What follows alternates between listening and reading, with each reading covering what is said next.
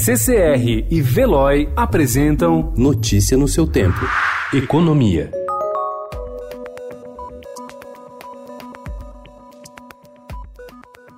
A reestruturação que o governo quer fazer no Bolsa Família prevê aumentar a renda de 10 milhões de beneficiários mais pobres que já estão no programa social e deve custar em torno de 7 bilhões de reais.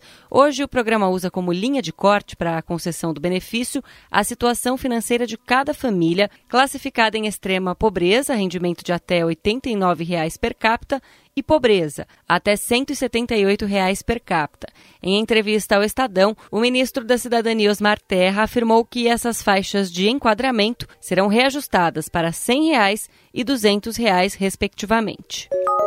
A economia brasileira bateu no fundo do poço e registrou a menor taxa de crescimento desde 1900 na última década encerrada em 2019. Entre os anos de 2010 e 2019, o Produto Interno Bruto, a soma de todas as riquezas produzidas no país, cresceu em ritmo de 1,39% ao ano. O dado consta de estudo do economista Roberto Macedo, da Universidade de São Paulo, ex-secretário de Política Econômica e que foi presidente do Instituto de Pesquisa Econômica Aplicada. Ao menos 5 construtoras residenciais devem entrar na Bolsa de Valores em 2020 e movimentar cerca de 5 bilhões de reais.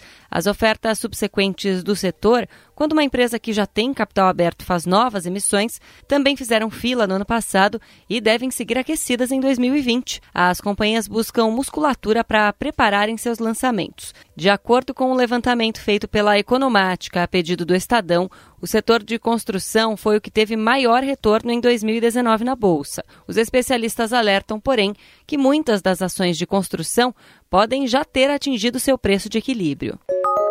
Criado oficialmente em 2011 e regulamentado apenas no ano passado, o cadastro positivo começou a ser consultado neste fim de semana. O cadastro reúne informações de operações financeiras e obrigações de pagamento de pessoas físicas ou jurídicas, que possibilita a visualização de todo o comportamento e o histórico do pagador. Nesta primeira fase, no entanto, apenas as informações bancárias dos consumidores foram liberadas. Notícia no seu tempo. Oferecimento CCR e VELOI.